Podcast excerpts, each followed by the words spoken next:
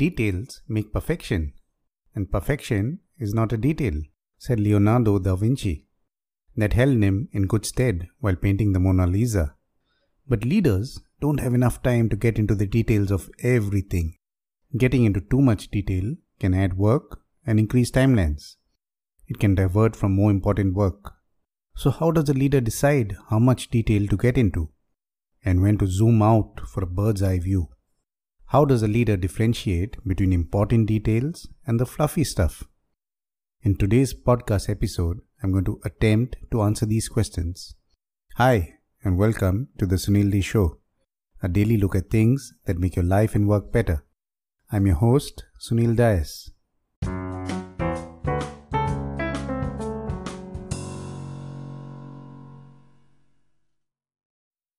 In July 1999, the telecom sector in India moved from a fixed license fee to a revenue share based license fee.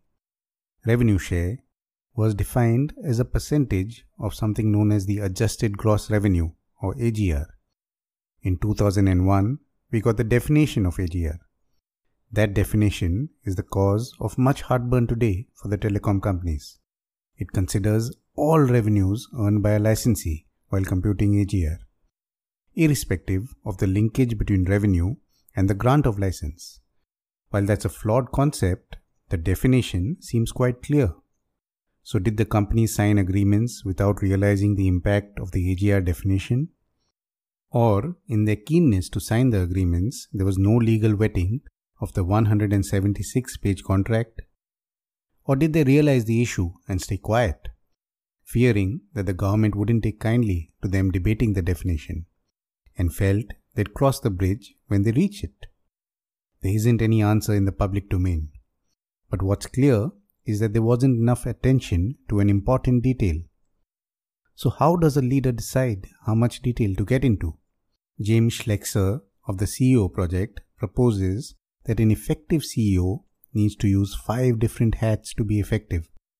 We look at how a leader's attention to detail should vary depending on the hat being worn. Which are the five hats? Let's have a look.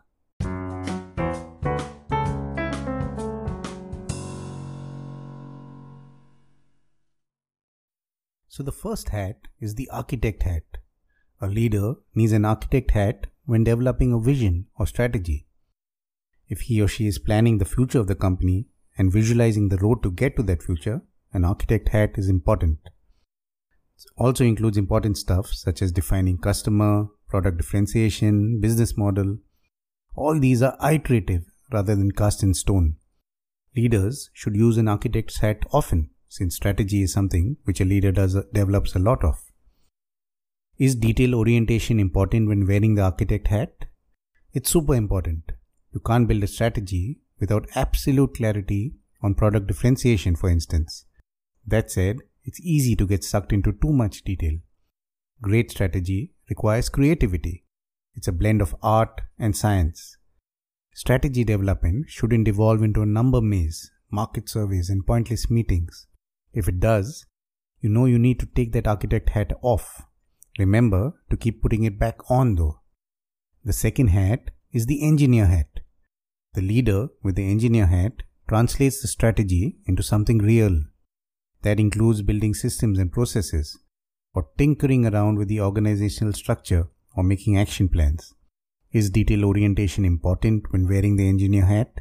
Yes. Everything must be perfect when casting a slab. The right concrete mixture, the perfect way to finish, and the right curing procedures. Detail orientation is also important while designing systems and processes. Leaders should be closely involved in the development of key systems and processes. That doesn't mean that a leader is involved, for instance, in making every process map. It means that a leader ensures detail orientation in everything that's done and goes into the details himself for the critical areas. The third hat, the player hat. The player hat has a leader getting into the thick of things. The leader performs a task or a part of a task by themselves. Very high detail orientation required. The player hat is often the favorite hat for small and medium business leaders. It could be an area of expertise. More commonly, the leader finds the need to be involved in everything that happens. Conversely, the player hat isn't favored much by some large business leaders. They've either forgotten how to do many things themselves or worry about appearances. To be fair, it's often the scale and scope of their responsibilities that prevent them from putting on the player hat more often. Is that what happened at the telecom companies? That the leaders didn't put on their player hats and read the key parts of the license agreements? And didn't realize how the definition was at clear odds with an acceptable commercial model? We probably won't know the answer, but it's worth a ponder. The fourth hat, the coach hat. This hat is for leaders while teaching and mentoring employees. And it isn't only hard skills, such as, for instance, uh, sales scripts. It also includes soft skills coaching like teaching appropriate behaviors. Behaviors define organizational culture and hence are important. Is detail orientation important when wearing this hat? Very much. Whether for an internally delivered training program or an external one. Spend a lot of time customizing the content to your organization. Also note for behavioral training, the most effective place for the training is in your organization where employees learn behaviors by imitating leaders. The fifth and the last hat, the learner hat. Leaders need to learn. Is detail orientation important? It depends. If a leader is trying to learn about trends which can disrupt the business model, detail is super important. For instance, a financial services industry leader needs deep learning about technology. Technology which can disrupt their business model. For other things, not so much. For instance, a leader doesn't need to get into the murky details of GST.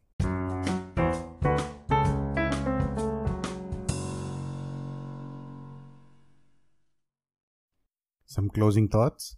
As a leader, it's instructive to track how much time you spend using each of these hats. And if you have a lot of activities which don't require wearing any of these hats, you're doing a lot of unnecessary activities. For the rest, detail orientation depends on two things 1. Which hat you're wearing. 2. The implications of detail orientation on your business. For instance, if a contract like the telecom license one has the potential to make or break your business, go ahead and dot every I and cross every T. One acknowledgement at the end a hat tip to Jim Schleckser for the wonderful construct of the five hats. Not sure why it isn't more popular. Thanks for joining me on the Sunil D Show. Hope you've enjoyed today's episode and do subscribe. This podcast is made possible by listeners like you. Thank you for your support. See you next time with another episode of the Sunil D Show. Bye for now.